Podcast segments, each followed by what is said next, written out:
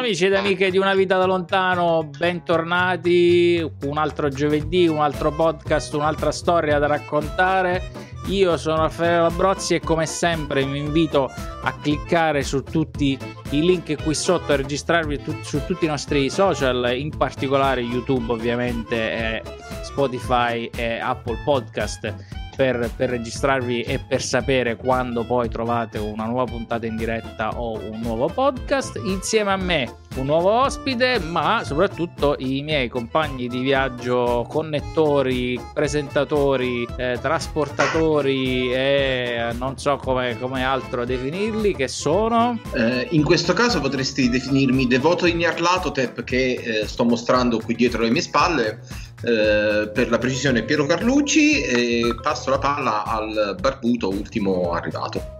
Sì, io sono qui solo per vendere delle pentole perché visto che l'andazzo ultimamente è quello e si ricomincia a cucinare in casa un po' più spintamente del solito. Io sono Emiliano Pilotti in attesa eh, anche del lockdown generalizzato eh, qui in Italia, eh, senza tema e senza paura vi presentiamo la nostra ospite di questa settimana che è Giuseppina Cacciotti giusto? L'ho detto giusto, sì, giusto. Ultimamente ho mo- molta paura di sbagliare gli accenti e i nomi, ma ti possiamo chiamare Giu- Giusy, giusto? Sì, Giusy. Oh, oh, a posto. Allora, eh, tu sei con noi da quel di Lisbona, in Portogallo, per chi non lo sapesse, ci sarà qualcuno nel mondo che non sa dove è Lisbona, eh, per la nostra ventisettesima puntata, giusto? Giusto Raffaele? Giusto, giusto, giusto, giusto, giusto. 27. Oh, noi siamo già stati in, in Portogallo eh, con un nostro ospite, eh, nostro amico molto caro, mm-hmm. e, e oggi riusci- riusciremo ad avere un altro sguardo diverso su questo paese, eh, che comunque è un bel paese, eh, se ne parla un gran bene, ed è una meta, oh, scusate la banalità, ma no, volevo dire, è una meta, è una meta eh, molto ambita. Diciamo così, frequentata, no, ambita non, non credo, comunque molto frequentata ovviamente dai nostri espatriati italiani perché c'è stato un, insomma, un bel movimento eh, di lavoro. Non in assoluto non mi fate dire delle cose che non sono vere. Comunque eh, sta, ci sono state molte opportunità, ci sono tuttora molte opportunità e la nostra ospite ne sa qualcosa perché eh, fa un lavoro che mette in contatto eh, chi cerca lavoro con le aziende che eh, diciamo lo, lo, offrono e che sono in cerca di, di, personale. E fai un lavoro che ultimamente negli ultimi anni è diventato eh, insomma una, una, cosa molto importante con l'allargamento dei confini, con l'allargamento del mercato del lavoro, con anche eh, questo movimento molto più ampio di persone da uno stato all'altro, questa figura di mediazione è molto importante ti lascio dire a te eh, se la mia impressione è vera, se il lavoro che, che fai ti sembra insomma così, a parte che hai a che fare con persone che magari hanno eh, bisogno, ne- necessità di cambiare area, di cambiare vita, di cambiare lavoro, di trovarne uno. Sì, allora io lavoro in questa azienda da gennaio di quest'anno e faccio la recruiter. L'azienda si chiama, eccolo qua, Spot On Connection e questa, questa qua. Gi- giallo, giallo, e nero come, come il tuo abbigliamento questa sera. Perché... Mm-hmm. Spot, e sono molto orgogliosa della mia azienda. Spot On Connection. E sì, il lavoro consiste nella ricerca di candidati, perché è così che noi chiamiamo le persone, le identifichiamo come candidati, e cerchiamo di metterli in contatto prima di tutto con se stessi per capire cosa cercano, cosa vogliono, cosa non vogliono, dove vogliono andare. Perché eh, per fortuna scusa un'azienda. Se, scusa se ti interrompo, qualche volta è anche mo- la cosa più difficile da fare di, di rimettere in connessione le persone se stessi. Noi ne sappiamo qualcosa senza fare eccessive battute. Avrai visto in questi mesi cose che noi umani possiamo solo immaginare. Beh, sì, sì, uh, però diciamo che mh, mm, cioè, l'ingrediente principale è uno la gentilezza, Questa è la prima cosa. Quindi l'approccio alla persona che viene definito candidato. E poi diciamo la sensibilità di capire effettivamente che cosa o meno questa persona sta cercando, perché noi come delle guide. Abbiamo clienti in tutta Europa, per fortuna, e più tipologie di lavoro, dal customer service, ma abbiamo anche un IT division, quindi ci sono dei colleghi che si occupano solo di quello, uh, lavori relativi ai sales, finance, tutti quei lavori diciamo è molto grande l'azienda, quindi e la cosa che mi piace di più è che si lavora prima dal, si comincia dal lato umano, quindi dall'approccio umano col candidato, quindi non come una cosa, effettivamente quello che facciamo adesso di persona non possiamo più farlo, però lo facciamo telefonicamente. Quindi o riceviamo uh, il curriculum dal candidato o abbiamo varie risorse dove andiamo, prendiamo diciamo, il curriculum e facciamo in modo di parlare con questa persona, con questo candidato per capire cosa sta cercando, dove vuole andare, cosa vuole fare, se sta lavorando perché vuole cambiare lavoro. Tutte le informazioni necessarie per prima di tutto capire e comprendere il profilo della persona e poi diciamo aiutarlo perché il nostro è un lavoro tra virgolette di supporto e per questo noi siamo consultant anche perché ci consultano, veniamo consultati e quindi riusciamo a guidare meglio la persona perché diciamo dietro di noi ci sono dei clienti che hanno delle richieste e la prima richiesta sicuramente è quella della qualità del candidato quindi oh, della quindi... qualità dell'efficienza e di persone che cercano poi qualcosa di stabile e che effettivamente poi vogliano crescere in un determinato settore. Oh, ehm, il, il, diciamo così, il, il, settore è molto particolare perché richiede delle, delle abilità che mh, non, non, si improvvisano, eh, diciamo la gentilezza uno ce l'ha innata oppure eh, la deve imparare, la deve allenare eh, con, con, molta pazienza e per qualcuno con molta fatica. E, però nel tempo, eh, diciamo così, il, la, la, la sensibilità nel valutare le persone, nel parlarci, nel capire esattamente qual, quali sono eh, i loro bisogni è una cosa fondamentale. Eh, per raggiungere questo tipo di competenze, per fare bene questo lavoro, ovviamente eh, la domanda è tu da, dove, da, dove, sei partita, che studi hai fatto, qual era la tua idea di vita? Eh, pensavi di ritrovarti a fare questa cosa a un certo punto oppure il tuo piano iniziale era completamente diverso? No, il mio piano iniziale era completamente diverso. A livello professionale, io vabbè, ho cominciato con loro e la cosa più importante è che prima, adesso fortunatamente uh, sono una, penso, delle poche persone veramente più fortunate perché ho un contratto a tempo indeterminato con loro e la serietà dell'azienda sta nel formare prima la persona. Questo è quello che hanno fatto con me. Quindi ho, fatto, ho avuto l'opportunità di essere diciamo, formata dall'azienda sotto tutti i punti di vista e adesso diciamo lavoro con loro e ho questa grande fortuna. Prima di tutto questo, perché non avevo nemmeno idea, eh, forse non, non sapevo nemmeno dell'esistenza, io ho studiato utenza e um, ho fatto la scuola di specializzazione per le professioni legali a Napoli e facevo l'avvocato penalista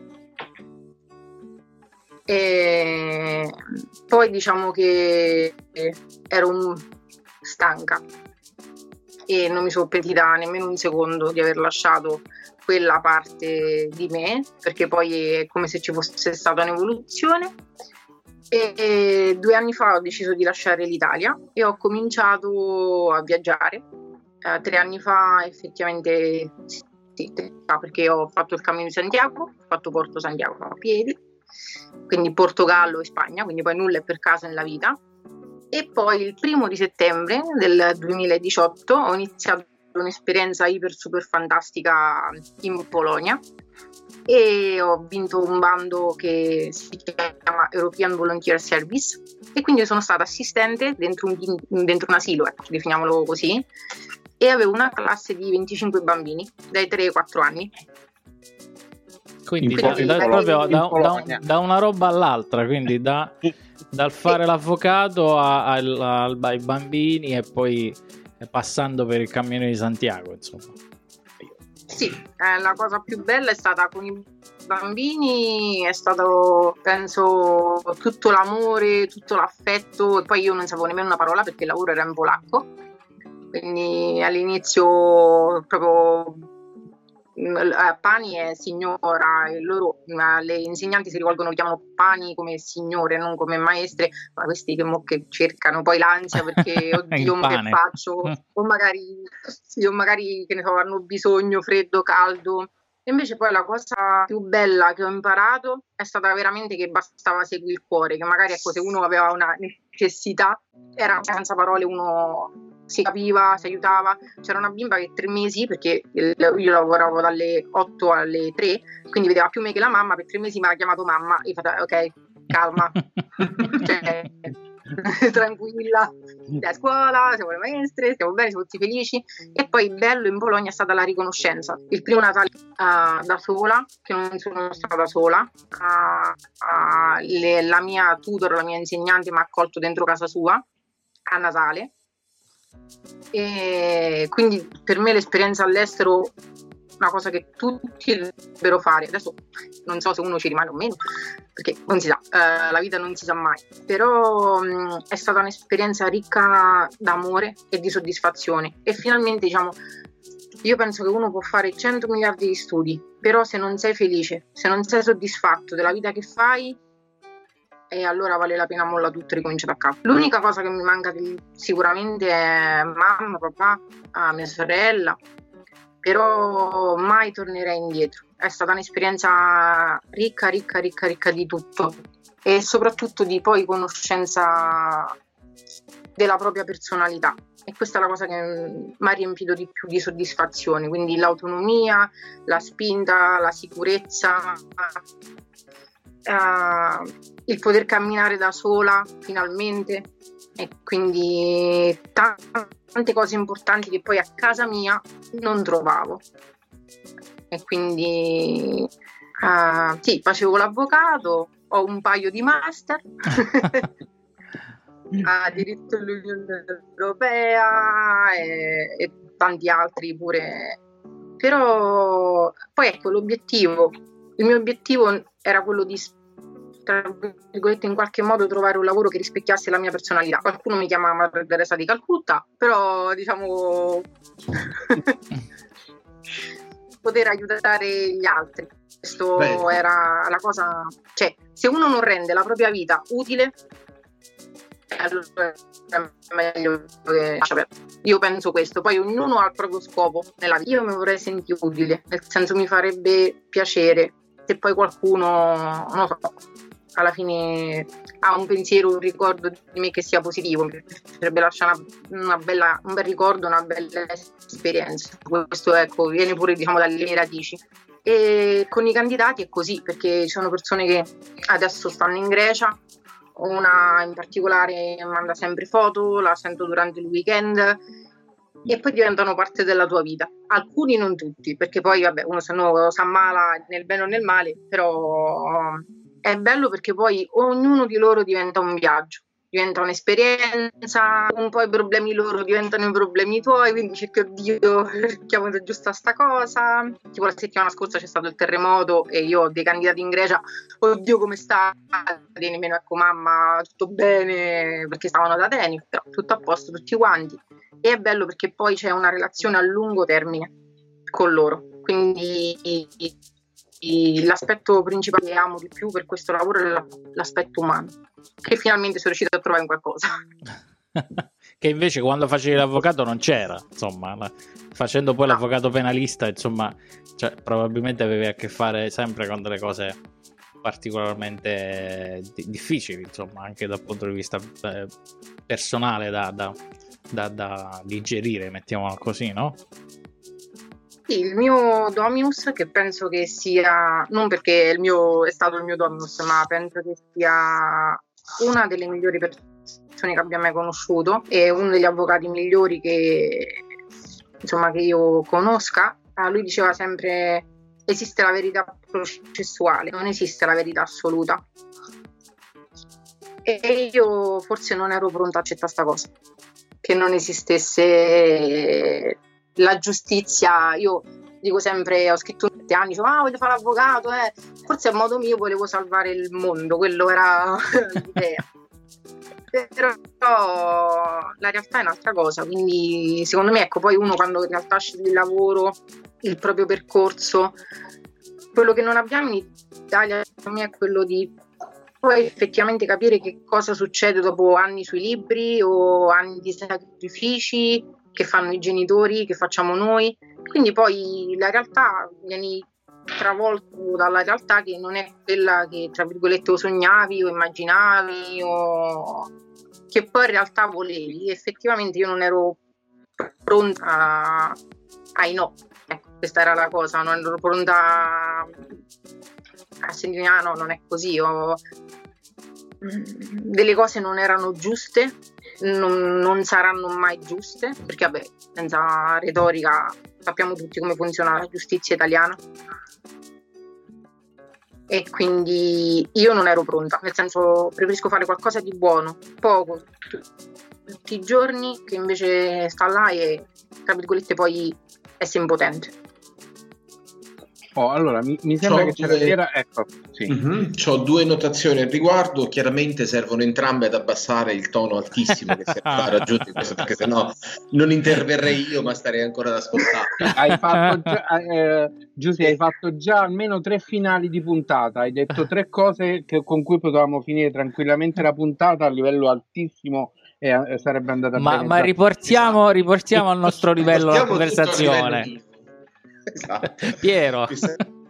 La prima hai camminato così tanto con le tue gambe che infatti sei arrivato a Santiago. E detta questa, la seconda cosa fondamentale è che ho trovato anche un link tra la professione attuale e il passaggio tra i bambini, ovvero, eh, e questa la trasformo anche in domanda, partendo dalla mia esperienza personale, eh, la curiosità che mi viene da chiederti è quanti curriculum vedi che sono una raccolta di favole che farebbe impallidire Andersen? Cioè io ricordo che il mio primo curriculum era, era un tema di fantasia tra i più strutturati che abbia mai visto in, in vita mia, ecco. Tanti. E non serve a nulla. E non serve a nulla. Cioè, meglio, diciamo, tra virgolette, presentarsi per quello che chi è e non una cosa per un'altra. La prima cosa è quando un livello di inglese è C1, vuol dire che è C1 e quindi perché noi lavoriamo solo in inglese. Quindi la chiamata, la telefonata viene fatta in inglese, lo screening viene fatto in inglese, il, il, diciamo, il, rapporto con il cliente è tutto in inglese, le documentazioni sono in inglese, la richiesta del CB è fatta in inglese e quando chiami un candidato e vedi B1, B2 poi vedi C1, ah, finalmente, a fare telefonata e ti viene in parto perché no, I don't speak English e possiamo parlare? No, uh, no, ma dai, ma sei italiana, parliamo un po' italiano. Eh, no, perché diciamo che in ufficio veniamo un po' da tutto il mondo e quindi uno non è diciamo corretto per gli altri e due, no, eh, la selezione, ecco già che cominciamo così, non è che vada tanto per anni ecco. Una, una roba che, che, per esempio io ho scoperto recentemente è che le, il livello l'inglese. più alto, l'inglese ovviamente, ma quello è un work in progress, pur vivendo in Irlanda, pur avendo una moglie irlandese, eccetera, eccetera. Ma che, che, il livello, cioè quando è C è più alto rispetto a, a B e A, giusto? Nel senso che, che il vanno, vanno, al contrario rispetto a quello che uno si, si aspetta aspetterebbe. E poi volevo ricordare che uno dei nostri amici, adesso senza fare nomi e cognomi, ma qualche anno fa, ormai più di dieci anni fa, fece fare l'interview al telefono all'amico che gli stava seduto a fianco, che, che parlava meglio inglese perché era arrivato da, da poco in Irlanda e quindi, quindi su, capisco che possano succedere anche queste cose, no? Sì, sì, ma capita un pochettino di tutto, cioè questa, diciamo, questo è il primo incontro. E quindi senza di quello è perso tutto il lavoro. Ma in realtà non capisco se una persona, io forse il grande risultato ce l'ho avuto proprio nella lingua, eh, nonostante ancora è tosta. Um, io odiavo l'inglese, odiavo, ma perché posso parlare come fare a me, quella, eh, tanto ci capiamo, siamo italiani, i gesti, le cose.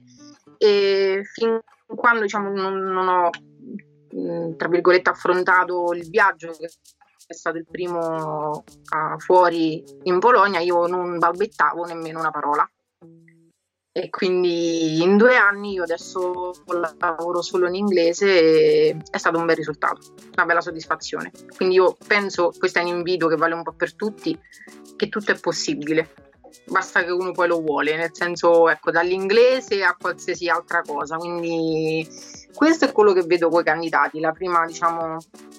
Uh, il primo intoppo lo trovo là, il secondo lo trovo sul salario, perché tipo, ma per quanto, eh, quali, che, che, ne so, eh, quali destinazioni? Ah no, vorrei venire in Portogallo, ah, ok, ok, qual è la tua aspettativa dal punto di vista del salario? Ah, 2008, 2005, sì. sì, quelle, è, è, l'altro, è l'altro Portogallo, quello, quello, quell'altro, quello che sta dietro l'angolo, l'altro, l'altro Portogallo. Però spieghiamolo perché, perché ne abbiamo parlato con, con Alessandro la, l'altra volta. Insomma, ovviamente i salari sono adeguati al posto nel quale si vive. Quindi eh, in Portogallo qual è il, un salario medio, per esempio, no? Oppure in Grecia che adesso... Scusa, ripeti che si è sentito male. Ah no, no, di 1000 euro. Ok, che è abbastanza per vivere, no? Dignitosamente. Sì. sì, questo sì, ma io quello che dico è chi vuole, tra virgolette, affrontare un viaggio come questo è chi vuole avere una prima esperienza e vuole affacciarsi al mondo del lavoro. Tante volte noi abbiamo persone che ne so, ah, dopo l'università che alla fine non hanno mai visto nulla, quindi come inizio è sempre un buon inizio. Uno perché è un ambiente internazionale, due perché è una capitale, tre perché vai finalmente magari a vivere da solo e quindi tutto quello che poi stravolge la, la vita personale di una persona. Cioè, il problema è magari mh, mm, uno non vuole restare fuori per sempre, magari poi vuole tornare a casa, però avere un'esperienza internazionale aiuta perché noi abbiamo diciamo, clienti e comunque tutti i clienti che lavorano poi a livello internazionale oppure appena uno finisce con un altro piccolo inciampo, uno che termina gli studi, dice ah, non ho esperienza però cerco 2000, 2005, beh questo non vale per nessun tipo di stato perché se pensiamo che poi lo stipendio medio di un insegnante o lo stipendio medio di un poliziotto, quello insomma che poi puoi fare tu all'estero che sia un customer service eccetera eccetera è decisamente un lavoro di tutti tutto rispetto, però non è che salviamo poi le vite e quindi chiediamo come i dottori 2005, 3000, 4000, 6000 e insomma hai finito l'università ieri. Questa diciamo, è un'altra cosa che... Sì, che, che, che poi va messa, secondo me, adesso mi, mi, inserisco la famosa generazione 1000 euro, no? di cui si parlava qualche anno fa, c'è stato anche un libro, eccetera, eccetera, di, del, di, di una serie di ragazzi italiani che guadagnavano 1000 euro, però quella era considerata su una vita di, non so, 5, 6, 7, 8, 10 anni che quei 1000 euro non cambiavano mai. Invece magari fare un'esperienza all'estero in Grecia, in Portogallo, dove magari i salari sono un pochino più bassi, però poi ti consente di, di, crescere, come hai detto tu, professionalmente e poi magari il prossimo stipendio sarà di 1500 euro, il prossimo sarà un pochino di più, eccetera, eccetera, magari spostandosi un pochettino, crescendo professionalmente, imparando un mestiere che se no all'università non Ma noi abbiamo no? avuto candidati che hanno iniziato come customer service adesso sono manager. Eh sì. Quindi... Oh, Anche Raffaele. Anch'io. I, miei, I miei soci e amici eh, conoscono questa, questa cosa.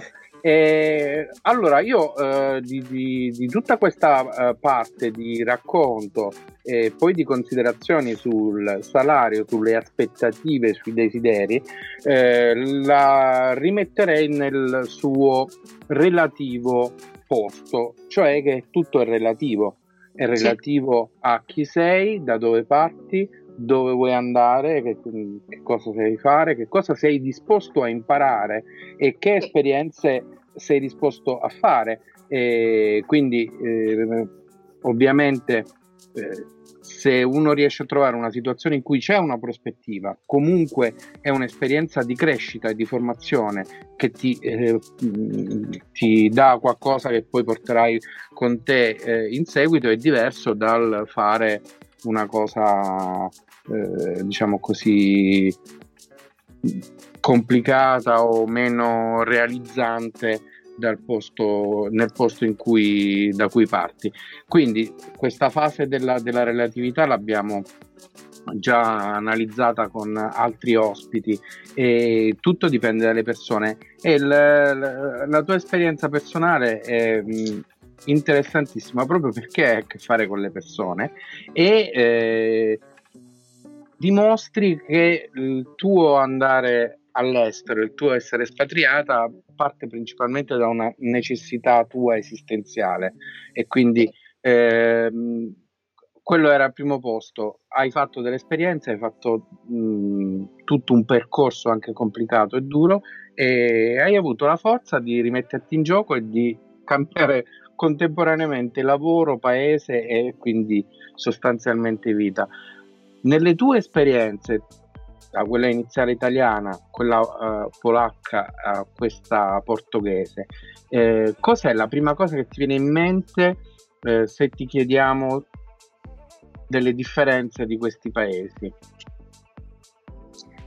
Forse la prima, eh, che può essere stupida, ma per me è stata importante, ah, è stata comunque il meteo e il cibo.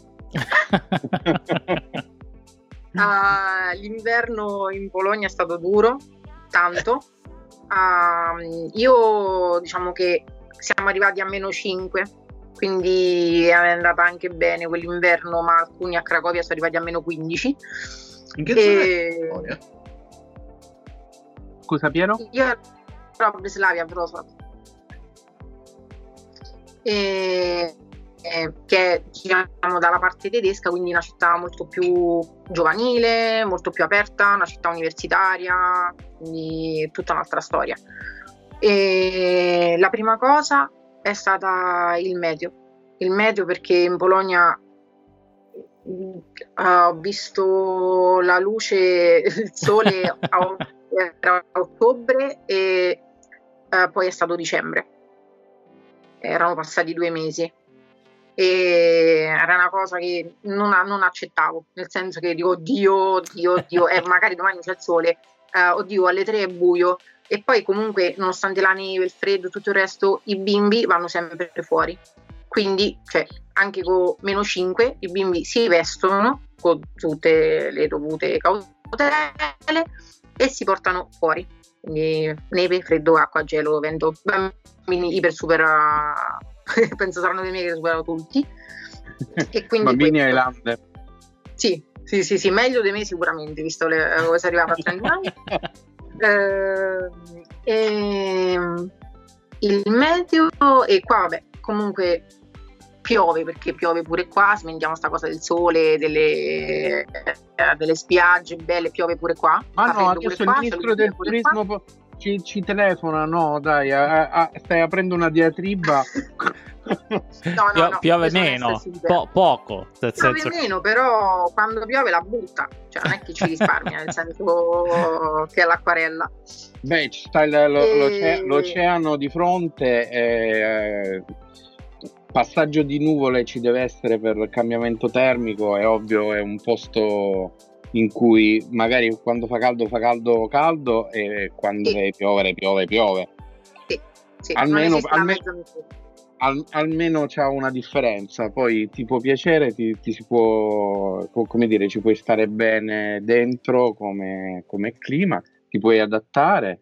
Tu, guarda, ti sei adattata, ti è piaciuto o lo sopporti giusto perché... No, no, io, io penso che Uh, la maestosità dell'oceano è qualcosa di indescrivibile. Che la pazzia, ero da un mese là e quindi ero tornata da un mese dalla Spagna. Ho detto no, no, ho bisogno di vedere il mare. Presi un Flixbus alle 9 di sera e arrivai a Danzig alle 5 della mattina. Poi presi il primo treno e arrivavi a Sopot per vedere un po' d'acqua. Cioè, l'acqua del mare. cioè, tipo, 15 ore di autobus attraversando tutta la Polonia perché avevo bisogno di aria. E qua quell'aria la trovi, la trovi perché è grande, è grande, è forte quello che vedi e ecco, c'è una sorta di energia positiva che magari là non vivevo dato ecco, da, tra virgolette tutti sanno per quanto riguarda l'inquinamento, le fabbriche che ci sono, tutta una serie di discorsi per quanto riguarda poi la parte della, purtroppo dell'inquinamento in Polonia. Uh, però per esempio uh, civilissimi, io avevo un'app, quindi magari avevo la necessità di prepararmi, truccarmi come una signorina, ah ok il tram è tra tre secondi, quindi poi uscivi, prendevi il tram tranquilla, non prendevi freddo, acqua, niente, perché avevo prendere fermare il tram davanti a casa. Qua se aspetti il tram o se aspetti l'autobus uh, comincia a uscire, non so, i capelli bianchi, poi... Però oh, vuoi ma... mettere la, la, la gita sul tram a Lisbona rispetto a, al tram eh, eh, insomma rispetto al tram a Cracovia insomma c'è tutta un'altra, un'altra vista tutto un altro panorama no?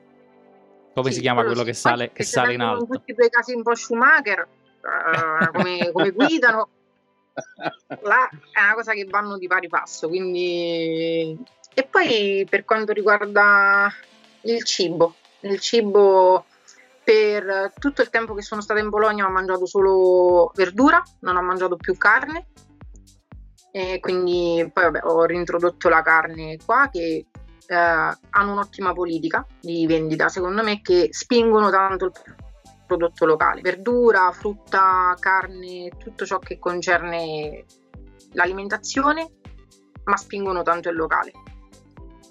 E quindi il prezzo è basso, la qualità è più alta perché non c'è esportazione, importazione, bla bla, tutta la storia dell'economia e ci tengono tanto, cioè tutto made in Portugal. Invece se vuoi il mandarino in Bologna quello ti arriva dalla Spagna, non è che ti arriva dalla Polonia. Eh, anche qui, purtroppo questo è ieri, ieri Beh, man- sì. mangiavamo un'insalata di pomodori, il mio commento è stato questi pomodori non sanno niente, quindi invece quando parlavamo con, con la nostra amica Alessandra che era in Grecia diciamo, le, la, il sapore delle verdure, per esempio in Grecia, che è mille volte più, più intenso di, di, qualsiasi altro, altro, posto abbia mai provato. Quindi, oh, ma la, l'abbiamo detta nella, nella, nell'altra puntata um, portoghese che qui da noi nella nostra zona natia eh, l'arancia si chiama Portogallo in, in dialetto, sì. no? l'abbiamo, l'abbiamo, già detto sì, ampiamente. Eh, ma, ma parliamo, parlando di mangiare, la francesigna. No, eh, Parliamo della francesigna.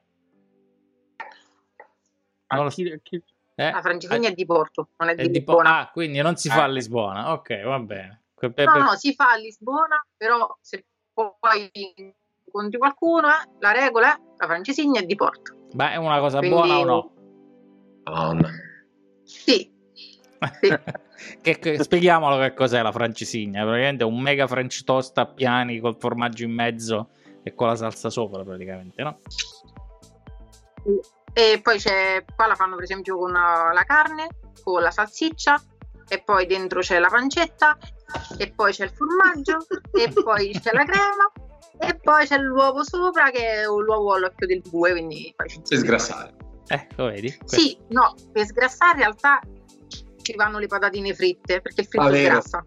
Oh, ci, manca, ci, manca, un arrosticino, poi potrebbe essere una bruttesigna. Ecco, questa è la, la, cosa. No, io prima di addentrarci nel cibo in cui poi affondiamo e non ne usciamo più perché cioè, non, non, è tanto che siamo italiani e fa parte della nostra cultura, è uno dei punti fermi eh, della nostra vita mh, proprio come paese e come eh, singoli individui, ma noi poi siamo abruzzesi, quindi ci mh, parliamo di mangiare. Loro vivono all'estero e quindi ogni tanto in, come dire, pensano, eh, fa- favoleggiano. Io volevo fare un passo indietro rispetto ai eh, preconcetti. Tu quando sei andata prima in Polonia e poi ti sei trasferita in Portogallo, o comunque hai fatto prima il, il Cammino di Santiago e sei arrivata in Portogallo, avevi un'idea eh, ti aspettavi qualcosa che poi si è rivelato essere completamente diverso o esattamente uguale, soprattutto te lo chiedo soprattutto per la, per la Polonia che è stata una, un'esperienza shock, tipo militare a Cuneo, hai fatto una roba proprio... Eh, veramente, veramente strong. Per i millennial, è una, questa è una battuta di Totò che diceva che era un uomo di mondo perché aveva fatto il militare a Cuneo. Ecco, scusa, chiudo la parentesi. allora, la, la, verità è che mh, mm, per regola nella mia vita non creo né aspettativi né preconcetti. Cioè che magari polacchi sono biondi e con gli occhi azzurri, quello ce l'aspettiamo tutti e so così quindi, sì, sono biondi con gli occhi azzurri. Eh, però per il resto no, perché secondo me un conto è essere, tra virgolette, uh, una persona che vai un fine adesso vabbè, il periodo è quello che è, però vai per un fine se vai tipo, e quindi poi ah, me l'aspettavo più biondi, me li aspettavo più gialli. Però quando tu ci vivi in un posto è, è, tutta un'altra cosa, perché prima di tutto sei un ospite e quindi fai un passo indietro quando entri dentro casa di qualcun altro, questo è quello che penso io. E, ehm, e poi con l'esperienza impari a conoscerli, perché credo che poi ognuno abbia la sua cultura che vada rispettata ma anche la loro cultura poi devi rispettare la nostra, anche se siamo degli ospiti. Questo è quello che credo. Eh, c'è tutta una teoria sulla parola, diciamo, in, gli italiani uh, la, la, la, pronuncia un po' l'ho persa, però uh, in polacco è Wosko, che è Woski, che viene da praticamente da peloso, perché in pratica noi abbiamo, cioè i nostri capelli sono tanti, tanto, tanto più doppi, abbiamo più capelli, poi essendo io pure chiara, più peli sulle braccia, eccetera, eccetera, loro ci definiscono, ecco, una delle definizioni, perché poi ce ne stanno diverse, è che siamo pelosi, perché noi siamo bianchi e siamo neri, quindi loro invece sono bianchi e sono gialli, quindi ecco il preconcetto pure nella, però a parte gli scherzi, no, loro ci adorano, ci sono tantissimi locali italiani, tanti italiani che vivono là, hanno la famiglia, tutto quanto, e ci adorano e addirittura il comune organizza i tandem gratuiti. Io offrivo lezioni italiano e gratuitamente ho preso lezioni di polacco. Eh, che è una, una, bella, una bella, cosa, insomma. No, io ricordo rispetto alla Polonia una cosa che veramente per i millennial sembrerà eh, andare indietro ai tempi degli egizi, ma io ho visto la Polonia sotto il comunismo Ah. Sono stato in Polonia nel settembre 89 quando andare lì era estremamente complicato ed era come dire i primi tempi in cui riusciva eh, Solidarnosc dalla clandestinità veniva riammessa nelle piazze dall'allora governo Jaruzelski. Per cui eh, quando quando sento dire e ho visto, poi toccato con mano i viaggi successivi, come i polacchi abbiano una, un grande affetto in generale nei confronti degli italiani e anche perché gli italiani erano veramente tra i pochi occidentali che si vedevano spesso anche in quel periodo. Uh, devo dire che mh, eh, è stata proprio una delle poche cose buone, forse l'Italia degli anni Ottanta, è stata quella di non chiudere la porta a una metà dell'Europa che per il resto del mondo invece era praticamente dimenticata. Oh, e adesso abbiamo un, un'Europa eh, molto grande, eh, molto diversificata, eh, in cui eh, in senso lato ogni paese è come se fosse una regione diversa, eh, dove però ci sono usi, costumi e, e culture che ancora non conosciamo perfettamente l'uno con l'altro, anche se non, tanto, eh, non siamo tanto lontani. Del, del Portogallo, a parte che il Portogallo va bene, è un paese del sud, a parte il suo rapporto con, eh, con, l'Atlantico che lo rende leggermente diverso dalla Spagna, per esempio, nella sua parte centrale. E, però i portoghesi anche loro amano parlare, amano mangiare, eh, amano viaggiare. E una delle cose che... Eh? An- che sanno fare il caffè? Sanno fare il caffè? Oh, questa non è una cosa da, eh, da sottovalutare. Come, come, come, ti sei trovata con il caffè in Polonia? No, no, non bevo nemmeno il caffè, bevo, bevo solo le tisane. Ah, ecco, quindi eh, hai tolto completamente un problema che invece a molti di noi crea spesso degli scompensi anche sì. gravi. La vodka, eh. se no in Polonia, no? No, no, pivo, pivo, pivo. birra. Però bisogna dire questa... Poi c'è anche la birra calda che ci mettono la cinnamon sopra e... È vero, questo si fa anche in Germania, si, lo, lo, fanno in Germania durante il, il Weinmarkt, il, il mercatino di, il mercatino di Natale, dove si può bere oltre al punch caldo, a una serie di altre cose buone che, che, che, che fanno bene quando stai fuori al freddo a dicembre a, me, a meno 10, ma fanno anche la, la, birra calda tipo vin brûlé praticamente, no? con una specie di, di glühwein, come si dice in, in mold wine in inglese, di, di, in italiano vin brûlé, però fatto con la birra. Però insomma, dicevo che caffè... Eh? Bir brûlé. Vin brûlé in italiano. Vin brûlé si dice in italiano, sì, lo so. Eh già. Bir brûlé. No, però dicevo che la, la, storia del caffè ormai è una leggenda perché adesso abbiamo tutte le famose capsule e quindi alla fine non c'è molta differenza, no? Riusciamo a bere un Beh, caffè. Oddio. Guarda, con te, se ti piace un caffè svizzero puoi ti anche mando... prendere un Emmental di Caserta. allora, ti, ma- ti, mando un pacco di capsule che, eh, di quelle che bevo io e sicuro non sono come quelle che bevi tu. No, fidati. ma dico, quello è la capsula, poi dopo ha, ha, ha, messo tutti, poi le marche sono diverse, ma alla fine non c'è il, insomma, il, la paranoia di, di rischiare di bere un caffè cattivo anche a casa come quella che avevamo noi qualche anno fa, insomma, no? Sì, ricordo che... a Napoli come lo bevi a Napoli. eh, vabbè, però... Oh, eh, questo, signore e signori, questo è il nostro momento ogni scarrafone. Eh, passiamo, passiamo, passiamo, oltre, no, perché c'è sempre qualcosa. Eh, per ognuno di noi può essere sia come gruppo, ma anche semplicemente come singoli, mh, mm, è qualcosa di eh, intoccabile, di particolare, tu hai quell'idea di quella cosa deve essere in quel modo e questa è una delle difficoltà maggiori per un, un sacco di gente quando va all'estero, eh, di non ritrovare un, una cosa, quella cosa importante e molti eh, a causa di questo non riescono ad avere il successo, noi l'abbiamo definito così, come espatriati, cioè non riescono a restare, non riescono a fare appieno un'esperienza. Tu eh, rispetto a, a qualcosa in particolare, c'è qualcosa eh, che hai trovato in Portogallo e che deve essere assolutamente eh, in un certo modo nel, nel, posto dove vuoi vivere, nell'esperienza che vuoi fare, anche una cosa dell'anima, diciamo così, non solo semplice di, di vita di tutti i giorni. Scusa se la domanda è un po', è un po troppo ampia. No, no io allora, uh, quello che penso onestamente. Qua l'unica cosa che mi manca e della quale materialmente sento la mancanza è la mia famiglia e basta.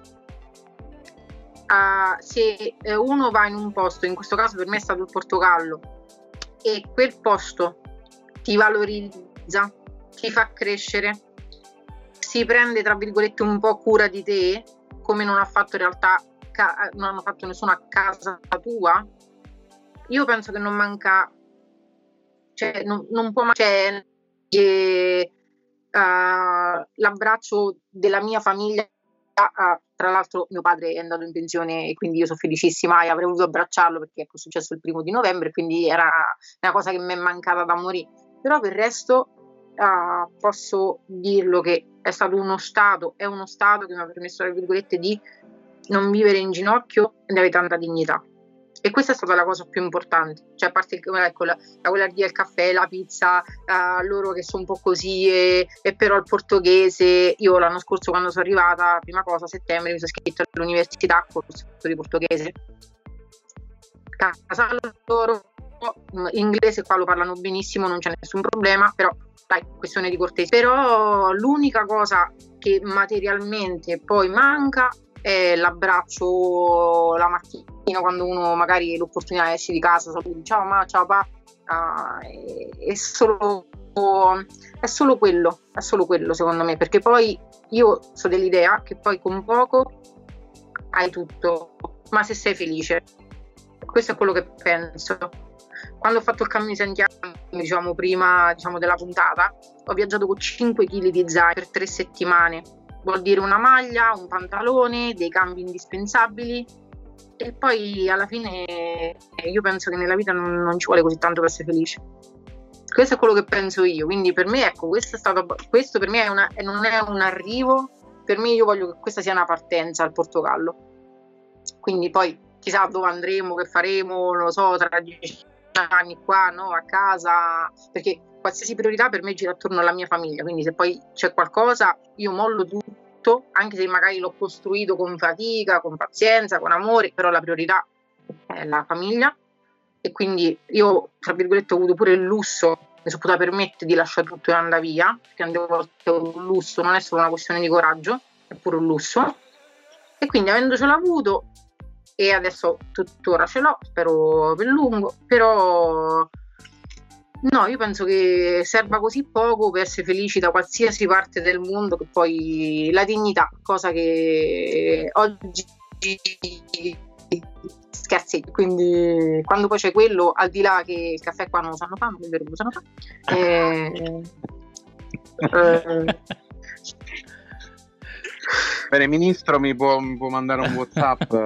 però, però, fanno la, la gingigna, no? Come si chiama quella roba lì? La gingigna. Ecco, vedi. Io sono molto preparato perché ovviamente eh, è un uomo di mondo, non ha fatto il militare, però eh, il mondo, il mondo no, la, cioè, c'è, c'è un, una serie su Netflix che si chiama uh, Somebody Feel Feel, Feel che adesso non so com'è in italiano, che racconta... Ah, sì, qualcuno dia da mangiare a Phil, sì, che... la traduzione in italiano dall'inglese che, che, racconta, che, racconta, un, eh, questo Phil che è un, un, autore televisivo americano che va in giro e, e praticamente mangia in diverse città del mondo. E c'è una puntata meravigliosa su, sul Portogallo. E quindi è con dei bellissimi pe- pezzi di, di Lisbona, quindi guardatelo, se avete Netflix andatevelo a guardare perché è proprio bello. Per Netflix poi. non ci paga, eh, no, quello volevo dire. Ricordatevi di, or- di, ordinare la vostra batteria di pentole perché qua noi non sbarchiamo il lunario come programma. Allora, no, per, eh, non per buttarle in caciara. Eh, Visto che abbiamo 12 minuti alla fine. Eh, veramente hai fatto, eh, diciamo così, hai detto delle cose così profonde, così belle, eh, così interessanti che hai già chiuso la puntata più volte perché tutte queste cose eh, ehm, sono perfette per, per, per, chiudere, per concludere. Eh, perché sono belle, sono interessanti da sentire. E... Ehm, ah, c'è una cosa che sì. ho imparato all'estero, te la dico molto sinceramente quella di essere me stessa. E eh, non ho più paura né di eh. dire quello che penso, quello che faccio, e quindi alla fine io sono fatta così. Quindi se poi uno accetta quello che costruisce, bene. Se uno non accetta, il mondo è grandissimo, cioè è immenso. Quindi fai un passo indietro un passo più là, un passo più avanti, però insomma poi alla fine uh, te la cavi. Quindi pure ecco, l'aspetto della profondità, io nel lavoro lo uso tantissimo, quindi io penso che se non c'è comprensione e se non c'è compassione, uno alla fine non va da nessuna parte. Pure ecco, oggi la chiacchierata che abbiamo fatto con voi, io sono super, super felice perché ho avuto il mio spazio e quindi la trasmissione di, soprattutto in tra virgolette questo periodo, io penso che abbiamo bisogno di qualcosa che ci dia la forza e quindi e quindi messaggi oh. positivi, ecco, mettiamola così anche. Messaggi positivi. No? E quindi sostanzialmente abbiamo, abbiamo un'altra f- frase finale possibile. No, invece per tornare un po' più... Uh, diciamo così, sempre per riabbassare, Piero, tocca a te. Quindi riabba... No, eh, eh, adesso avremmo avremmo delle domande di un certo tipo, le nostre do- domande solite che facciamo a tutti, ma eh, più, più che altro ehm, ti volevo chiedere ehm, un consiglio operativo per un, una persona, un ragazzo anche non più così tanto giovane, tipo meno, che vuole o pensa di andare a, all'estero a fare un'esperienza e che si candida eh, con una delle agenzie come quella in cui lavori tu, per fare un'esperienza, oh sì, spot on, eh, per, per, per, esempio, eh, qualche, un consiglio operativo, ne ne hai dette tante di cose molto utili proprio per questo approccio giusto, positivo, comunque onesto nelle cose, no? che sono tutte cose utili. Eh, ma se dovessi dare proprio un consiglio ad hoc per chi pensa di eh, desidera di fare una, un'esperienza e quindi un consiglio per, per cominciare col piede giusto.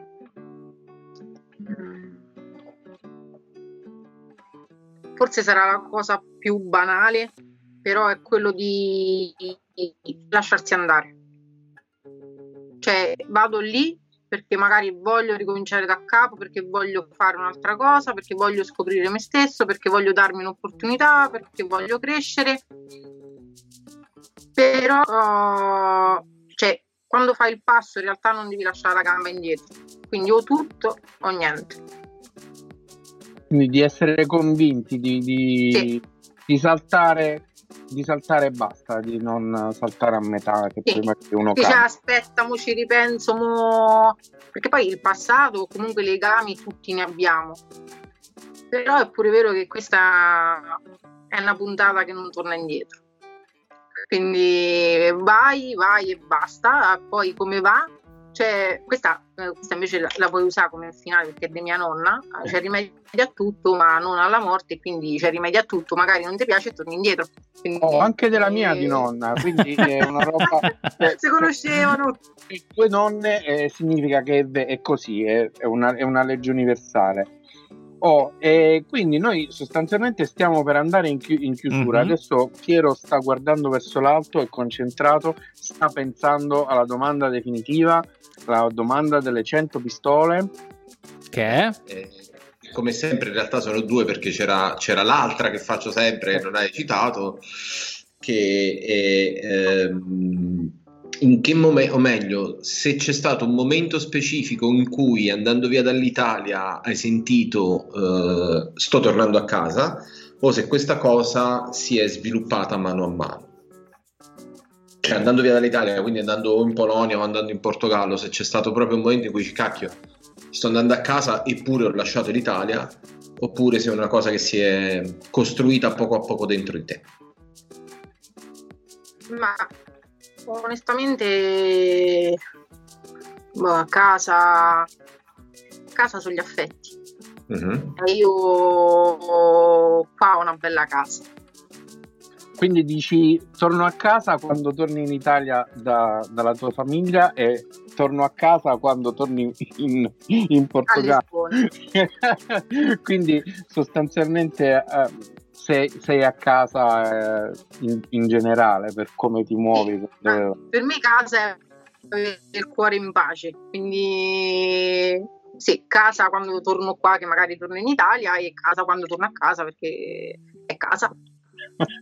Qualcuno casa. Pot- potrebbe, mm, potrebbe, dovrebbe poterci pensare un po', un po', troppo, non pensateci, è, gi- è giusto così.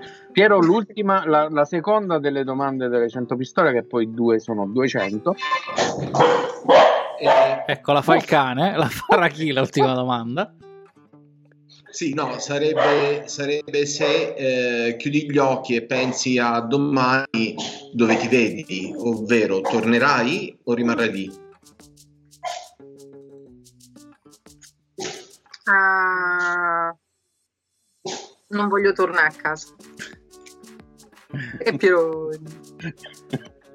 e su questo lo, abbiamo, abbiamo perso Piero dal, nel nostro quadro. E siamo praticamente arrivati in fondo. Oggi eh sì. abbiamo eh, sicuramente introdotto una cosa che dopo tante puntate io mi sento di dire eh, a chi di dovere, eh, ma anche a tutti i cittadini italiani, a tutti gli italiani espatriati, eh, di spingere perché la esperienza all'estero principalmente in Europa, perché eh, siamo nell'Unione Europea, ma in generale un'esperienza all'estero diventi, non dico mandatoria, non dico obbligatoria appunto come fu servizio militare, ma insomma che diventi un passaggio obbligato di crescita per qualunque cittadino, perché è un'opportunità, perché è una possibilità.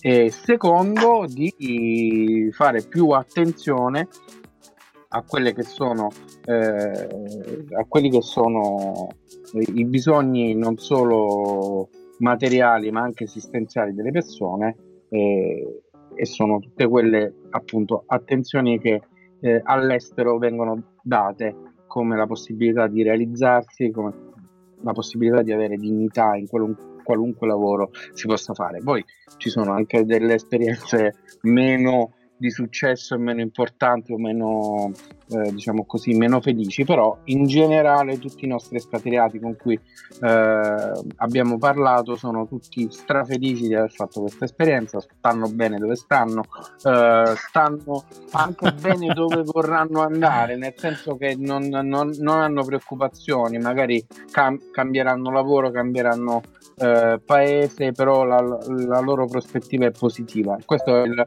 diciamo un, un, un fil rouge comune ai nostri, ai nostri ospiti.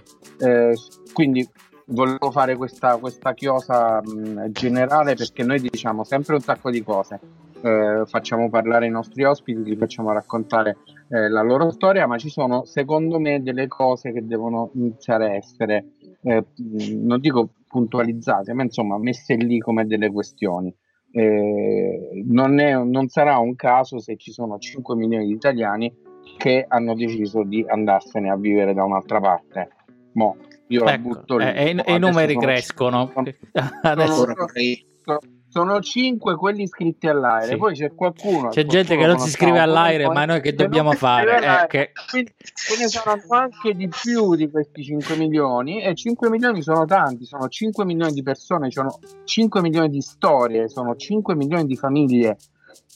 Non, non, non sono numeri da poco. Eh, c'è da, da, tenerne conto e noi abbiamo il piacere di raccontare ogni settimana una storia in maniera anche eh, poco seria, un po' strampalata, comunque eh, abbiamo piacere di, di, di parlare con, uh, con qualcuno su questa scelta e di condividere la, la, sua storia con i nostri ascoltatori e con noi, io eh, di noi tre rappresento gli italiani che non, che non sono ancora partiti, ci manca poco, no, eh, va bene, e quindi per eh, terminare eh, ecco. eh, facciamo un grande ringraziamento a Giusy per essere stata con noi eh, quest'oggi.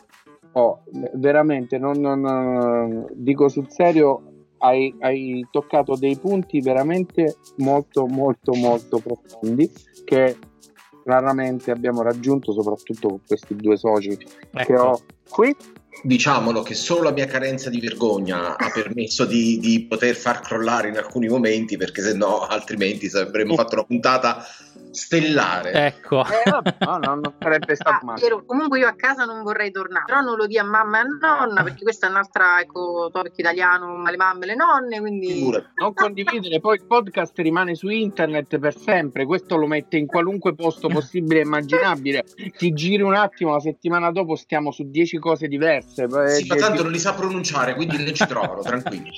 Va bene, andia- andiamo a concludere. Grazie, grazie, grazie ancora. Eh, quindi io faccio la mia parte di ringraziamento e di saluti ai nostri ascoltatori. Eh, alla prossima settimana, è stato un piacere eh, fare questa chiacchierata eh, in, insieme a te, grazie Giusy. Per le cose finali tecniche eh, e per ulteriori ringraziamenti lascio eh, la, la palla ai soci col solito ordine, prima gli orari e poi i luoghi eh, non solo fisici ma anche virtuali. Eh, sì, eh, ringrazio anch'io eh, dal profondo davvero Giusy per la partecipazione. Invece, per farmi dei nuovi nemici, ma per non insultare dei continenti, questa volta vado direttamente alle religioni. E non ringrazio i due appartenenti alla famosa religione eh, i cui adepti suonano alle porte agli orari più improponibili, ragione per cui il cane abbaiava e per cui mi sono dovuto assentare un paio che, di minuti. Che sono gli stessi scusa. che abbiamo in Italia, anche in Spagna. I Rai, sono sì, i Rai. Sì, testimoniano un po' ovunque quelli. Ah, ok. Abituati dei tribunali divini, ecco. Beh, pensavo...